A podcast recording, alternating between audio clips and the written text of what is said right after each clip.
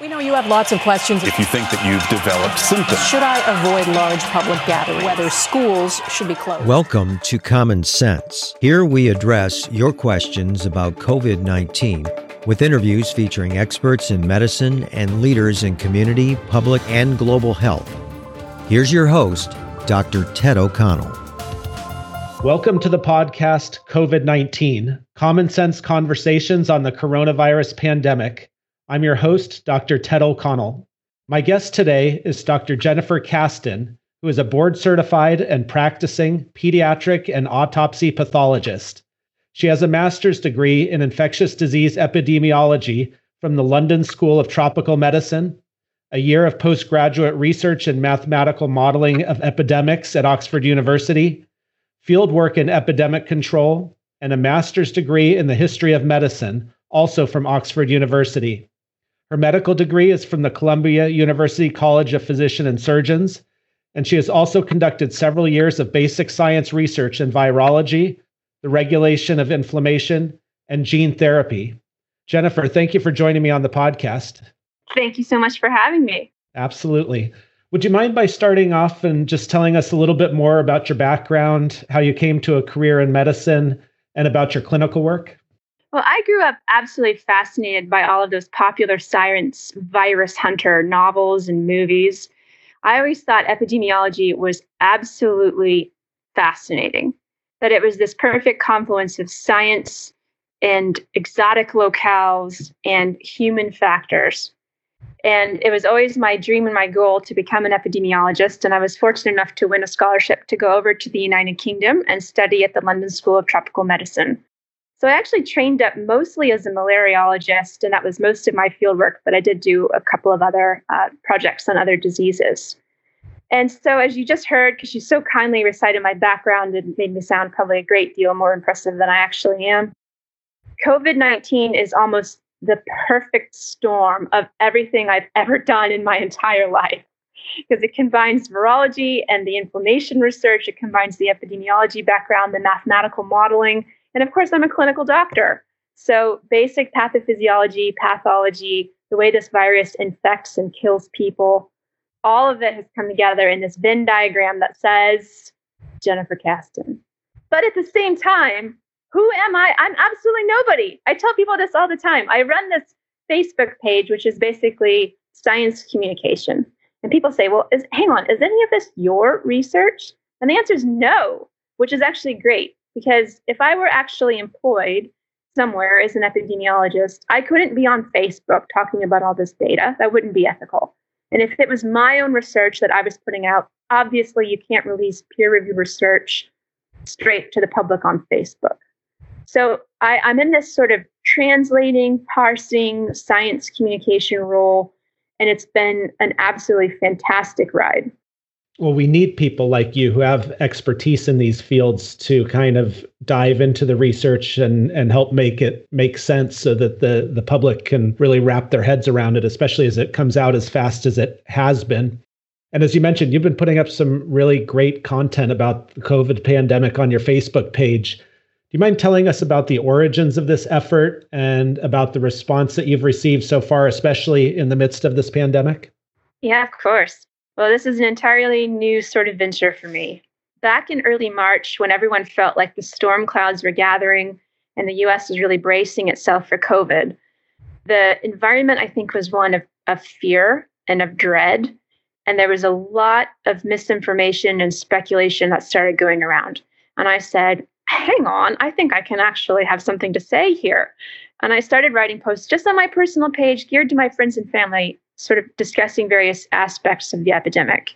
And they they did take off and people said, wow, this is this, I'm finding this valuable, I'm finding it helpful. And so quickly it became necessary to sort of separate that content out from the rest of my private life. Because all the people that wanted to hear something about COVID don't want to see pictures of me running in the woods. And all the people who want to see me running in the woods are like, okay, seriously, enough about COVID, please. So I started this public Facebook page um, again, it's a science communication page. I don't pretend to be the world expert on COVID. It's simply translating and collating data, looking at really all of the aspects of the, of the epidemic, from the clinical medical side to the vaccinology the virology, and also, of course, the epidemiology. That's great. And in one of your posts, Jennifer, you talked about the idea of state report cards. Can you tell us a little bit more about this idea? Well, that was just a little, little bit of a joke. But um, as you know, this is a very heterogeneous country. We're a federalist, 50 nifty United States, and we also have a lot of jurisdictions within those states. So the epidemic in a country as big and diverse as the United States, diverse in terms of its human geography as well as its physical geography, it looks really different in different places. And states, quite sensibly, are making different plans based on their reality on the ground.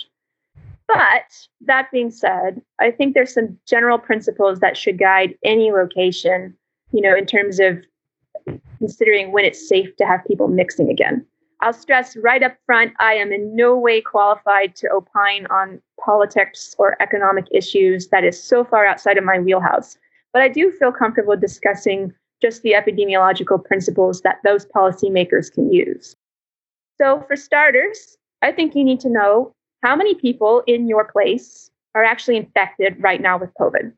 Because when you allow people to mix again, you want to know A, how many there are, and then B, who are they? Because we don't want them out and about, right? We want them quarantined and we want their contacts quarantined. Let's find them. So, testing for active infection, very important. Also, number two, how many people in your place are immune? You want to know that because that's going to predict the shape of the second wave. You want to have widespread testing in place. And you also need to have a lot of people hired to do that hard, labor intensive, active case searching phase. Those are what we call the shoe leather epidemiologists, the contact tracers. They find, um, let's say, Ted. Ted, you were a very naughty boy. You had COVID, and you went. What's what's your favorite hobby, Ted? Snowboarding. Snowboarding. Well, you're probably not going to go snowboarding in. Not right now. A yeah. How about a, let's say going to baseball games? Going to baseball games, yes. So Ted, you know, he has all the symptoms of COVID, and he packs into the Dodgers game. And now the shoe leather epidemiologists have to find every single person who sat within a 12 foot radius of him and track them down and see if they have symptoms. That is so labor intensive, and you have to have all of those people hired, ready to go before you can open the doors and say, okay, let's see how we mix. So that's that's to me just sort of common sense and epidemiologically informed. And the White House actually put out a plan for the US, which was a lot more stringent, sort of a lot more lofty. And, and it was very sound, in my opinion. They said basically you want a 14 day straight decline in all of the major indicators. Number one, the number of people who say they have an, a flu like illness, which includes COVID. Number two, a decline in the people who actually lab confirmed test positive for COVID, 14 days straight decline. Number three, people who are hospitalized and are sick for COVID. Number four, deaths. They also want to see testing in place, they want to see PPE in place, and they want states to have a surge plan just in case the second wave is really bad, which we don't think it will be, but if it is, they want a plan in place. And to me, that seems fantastic. Um, unfortunately, currently, no state actually meets those criteria. And in terms of testing enough to, to really have their finger on the pulse of the shape of the epidemic in your local place, only nine states, uh, as of last week at least, met those criteria. Okay, that's a great description of all of that. And I don't know how you guessed that I'm a Dodger fan, but you did, or you pulled that one out of a hat none of us has a crystal ball, um, but I do want to. And you brought up the idea. I have a crystal ball. Oh, you do. You you might actually. So we're going to tap into that crystal ball. Then you brought up this idea about a second wave of COVID infections. I'd like to hear your thoughts, your opinion about the the likelihood of a of another wave or another surge. Okay, well, my crystal ball tells me that you're going to meet a tall stranger next Tuesday no, you won't because we're all social distancing. You're not going to meet any strangers next Tuesday. Anyway, so the shape of the second wave. First and foremost, I think everyone listening needs to know the second wave is 100% inevitable. It is expected, and it does not mean that everything we've done in this first wave, all of the social distancing measures, the quarantine, all of the changes that we've all made to our lives and the sacrifices, the economic sacrifices, it does not mean that all of that was for nothing or that it was ineffective. I want everyone to understand that. The second wave is going to be one of two things. Whatever it is, it's going to be impacted by three factors. Factor one, how many active infections, active cases of COVID are there right now? We've got Ted going to the Dodgers game, and then now we've got the 12 people sitting next to him and around him at the Dodgers game, etc. We need to know exactly how many Teds there are out there. Don't get me wrong, there's only one Ted. You're special. but Teds in the generic sense. Who are they? Where are they? Etc. Number two, it's going to be impacted again by the fraction of the population that's immune.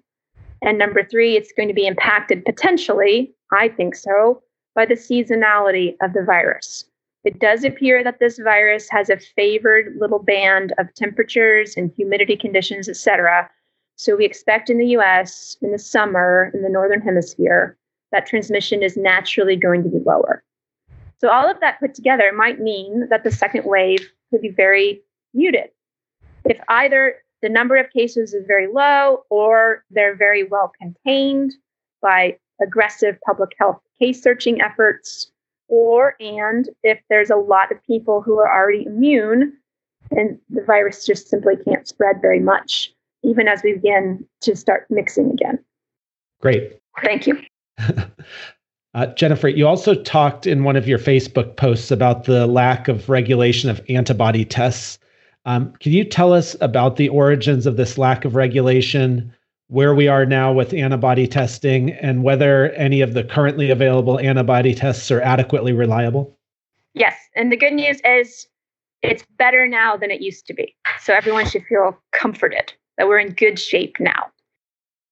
Basically, in the United States, to offer anything to the public, a drug, a device, or a test, it has to be A, safe, and B, efficacious, or it has to work.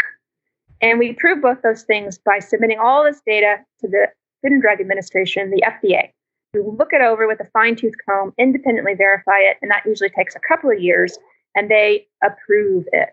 And it goes out to the public safe and it works. Well, in an emergency with a capital E, we do not have a couple of years, right? So, in an emergency, the brakes come off just a little bit. And instead, typically, uh, a test maker can offer their test to the public once they submit validation data to the FDA, proving that it's safe, proving that it works. And instead of the FDA spending years looking it over, they say, we'll just take you for your word. You can offer it to the public with a whole bunch of disclaimers. That's called an emergency use authorization. So in February, the United States declared an emergency, and the bottleneck on testing started to improve somewhat. However, it was not fast enough and it wasn't anywhere close to what the country needed.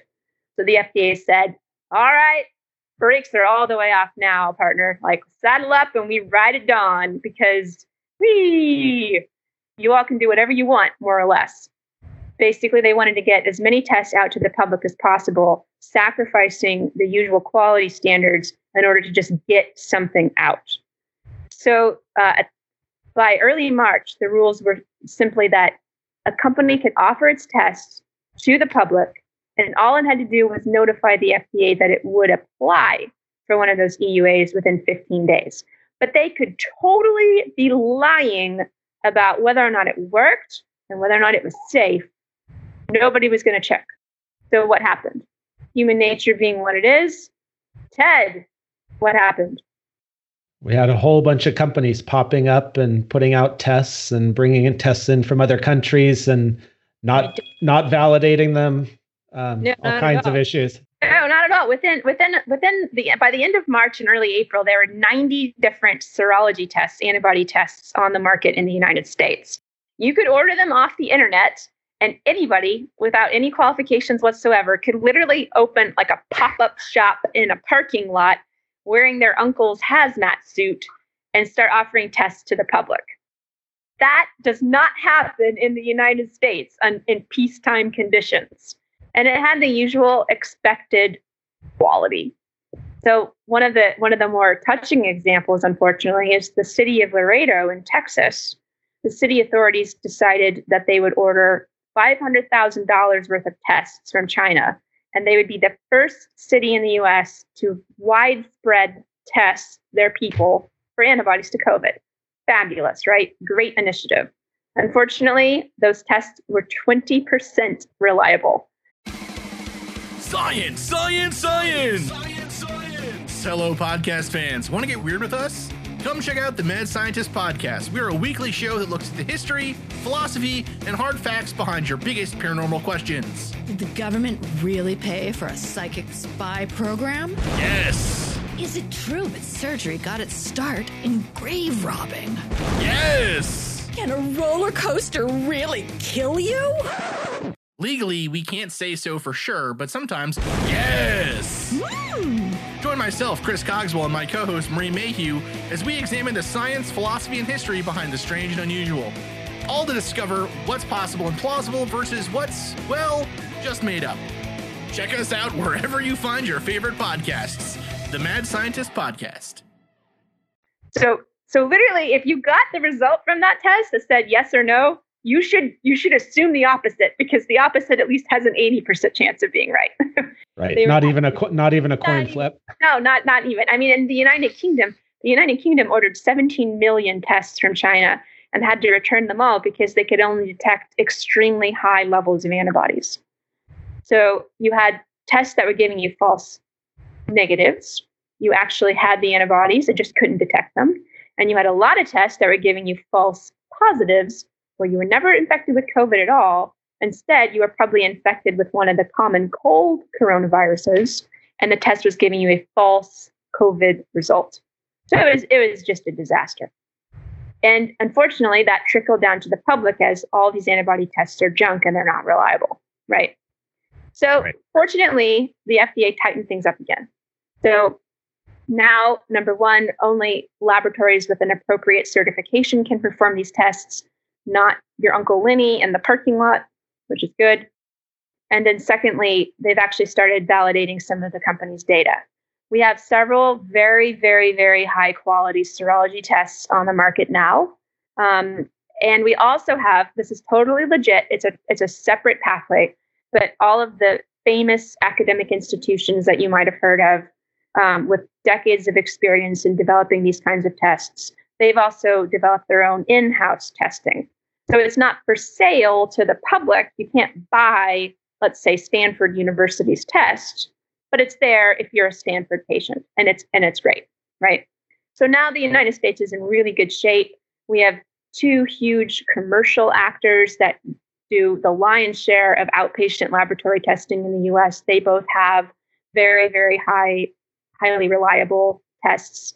So, so, so Americans now can feel fairly confident that if they if they're being asked to take an antibody test, it's reasonably reliable. Right. And that reliability, just to emphasize, really has just happened in the last couple of weeks, literally. That's right. Now I'm going to explain something that's going to just probably make people's brains melt out of their ears, but it is actually a really important thing. And that is the concept of positive predictive value of a test. You might say, oh my God, I'm turning this podcast off. But look, hang on, just hang on. It'll be good. So it means what it sounds like. If you get a positive result, can you hang your hat on it? Like, are you going to take it to the bank? Are you going to bet the farm that this is true or not? The positive predictive value of a test depends on how many people in the population actually have COVID. You might say, hang on, how on earth does that work? Because shouldn't all just be independent events? I will explain. So let's say you have a test that has a 99% true negative rate, but a 1% false positive rate. Okay, that's really good. If you have a population that has 50% of people who actually have COVID, that test with its 1% false positive will say 51% of you have COVID. Ah, who cares, right? No big deal. But let's say your population has 0.1% truly having COVID, and your test still has that 1% false positive rate. So now it's going to say 1% of you have COVID instead of 0.1%. It is going to overestimate the prevalence by a factor of 10. So that is why when you, you'll see this fancy dictum that positive predictive value is predicated on prevalence, it's true. So it might very well mean for all the Americans listening to this podcast that in New York City, you can really, really believe that your positive results real. You can bet the farm. And in northern Minnesota, you might not be. Right. It, it relies on the the prevalence in that community, and that that's probably one of the best descriptions of of that topic I've I've heard. So you should go on the epidemiology circuit and teach about that. Yeah, it's a very it's a very lucrative circuit. You know that. Jennifer, I'd like to ask you to discuss the approaches that Sweden and Norway have taken and how each country has done with COVID deaths, as well as with developing herd immunity. The, the comparison between these two countries is real popular in the media. You did a great post on it. And so I'd love to have you break that down for the audience here. Well, thank you very much, and I will um, I will openly acknowledge the fact that one of the reasons why this is such a popular topic is because the economic implications in particular are very different. And again, I want everyone to know I am aware of them, but I am a total incompetent ignoramus and will not discuss them. So, Sweden and Norway are an absolutely perfect natural experiment because the two countries have essentially everything important in common with each other. They're in the same climate zone. They had COVID imported at the same time. They have similar populations in terms of genetics, in terms of population density, in terms of the wealth of the country, in terms of the robustness of their healthcare system, in terms of the percentage of the population who are immigrants and who come from elsewhere in the world essentially everything between the two nations that you would care about when it comes to an infectious disease epidemic are similar. So, what are the differences? The differences are simply that Sweden has adopted a much more lax position on social distancing than did Norway. And as a result, Norway has had per capita about half as many cases and only about one sixth as many deaths. So Sweden's had six times as many deaths. And you might say, well, does that mean the mortality rate's different? No, it doesn't. It means that Norway adopted a strategy of very aggressive, widespread testing. So they were actually able to detect many more of their cases and appropriately tally them up. And Sweden has probably missed many cases, just like we have in the United States. So, from an epidemiological standpoint, Norway by a mile. The Norwegian strategy was superior. It averted deaths and suffering and has kept the epidemic at a very manageable low level. Perfect. Um, we're now seeing cases of this condition called multisystem inflammatory syndrome in children. Just right prior to that, it was called pediatric inflammatory multisystem syndrome or PIMS. We're going to call it MISC for multisystem inflammatory sy- syndrome in children, since that's the current terminology. Can you discuss what this condition is and what the current thinking is about it? I really liked saying PIMS.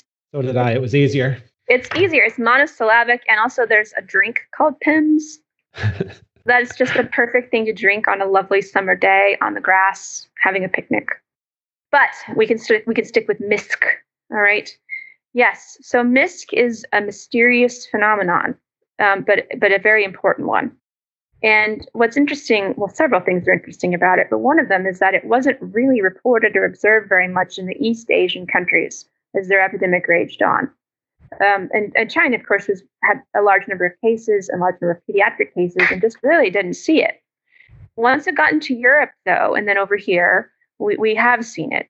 And it, it's a hyperinflammatory response in children which is somewhat connected in time to infection with COVID. Some of the children test positive for active infection when they develop it.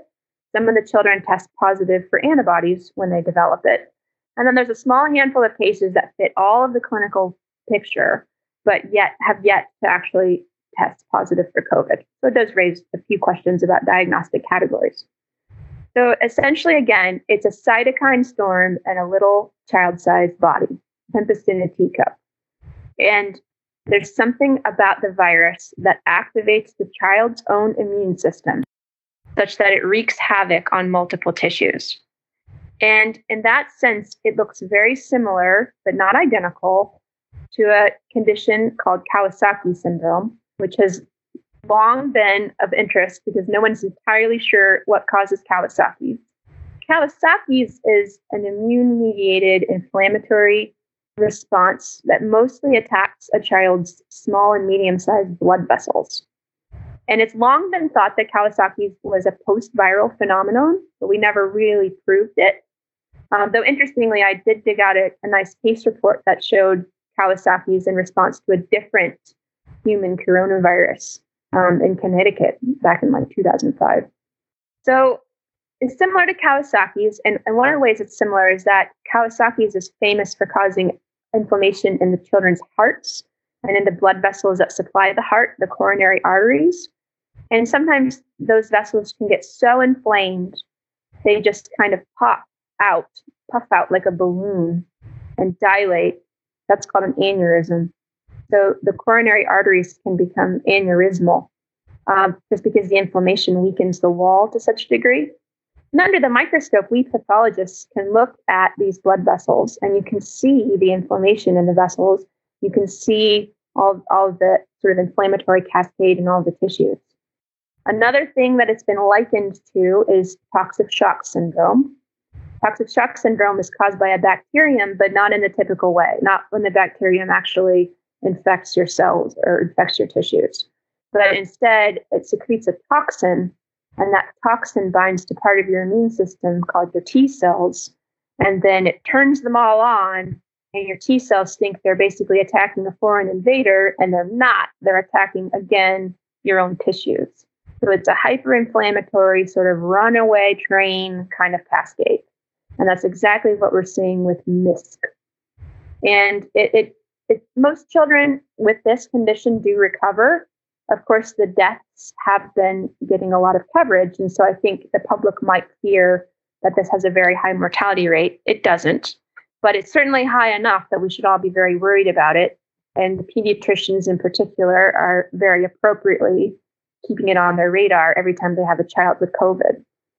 Right, and that, absolutely. And unfortunately, the number of cases of severe or critical cases of COVID in children is actually very low. And overall, the number of, of cases of MISC seem to be low, but it, it exists. And so we need to be finding those needles in the haystack um, there have been theories that MISC could actually be related to re exposure to COVID 19 as opposed to the first time exposure, and that this re exposure is setting off the body's immune system. Can you share your thoughts about this theory? Yeah, that was that was something that I've theorized myself. Just it just makes sense. It's sort of a priming the pump phenomenon.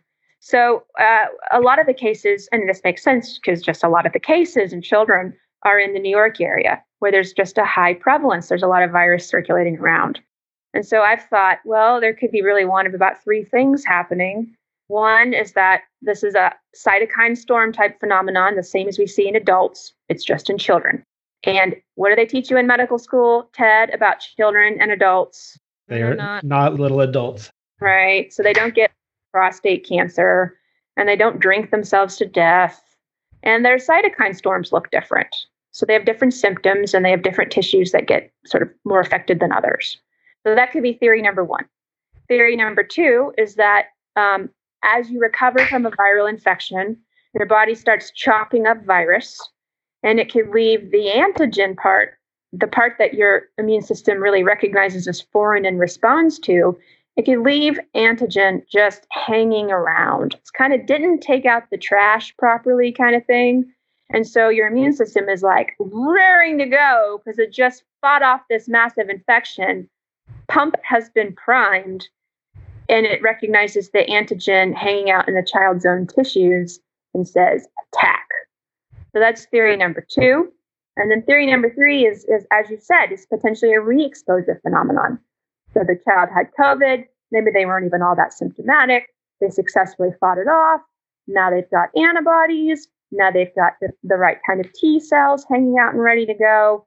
And then they get exposed again because there's so much virus circulating around, like in the New York area. And it's not that the infection reestablishes itself, it's not that they've been reinfected. It's just again, you've got antibodies, you're going to fight it off. And boom, it just goes haywire. It's just, like I said, the pump was primed and it's an overreaction.